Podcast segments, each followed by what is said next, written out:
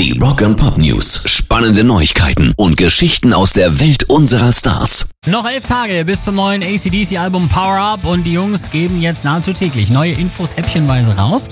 Deshalb ab morgen bei uns auch täglich der Countdown zur neuen Scheibe in allen Shows.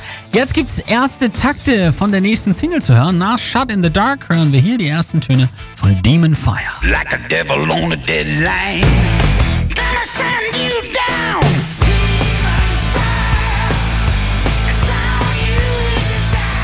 Das Ganze kommt mit Videoclip, der ganz im ACDC-Stil rot-schwarz gehalten ist und da liefern sich zwei Autos bei Nacht ein Wettrennen über eine ansonsten fast leere Straße. Die Figuren in dem Teaser tragen allesamt dunkle Masken, nur ihre Augen leuchten dämonisch rot, wie sich das eben für ACDC gehört.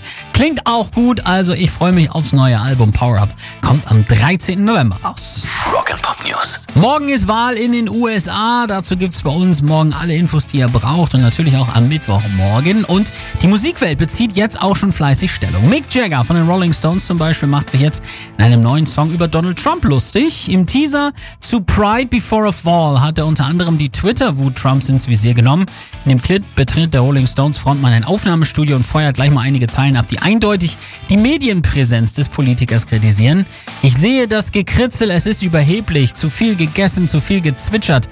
Und wenn ich mich abwende, wird dich jemand von der Wand schubsen. Und denk dran, dass Hochmut vor dem Fall kommt. Pairs Rock and Pop News.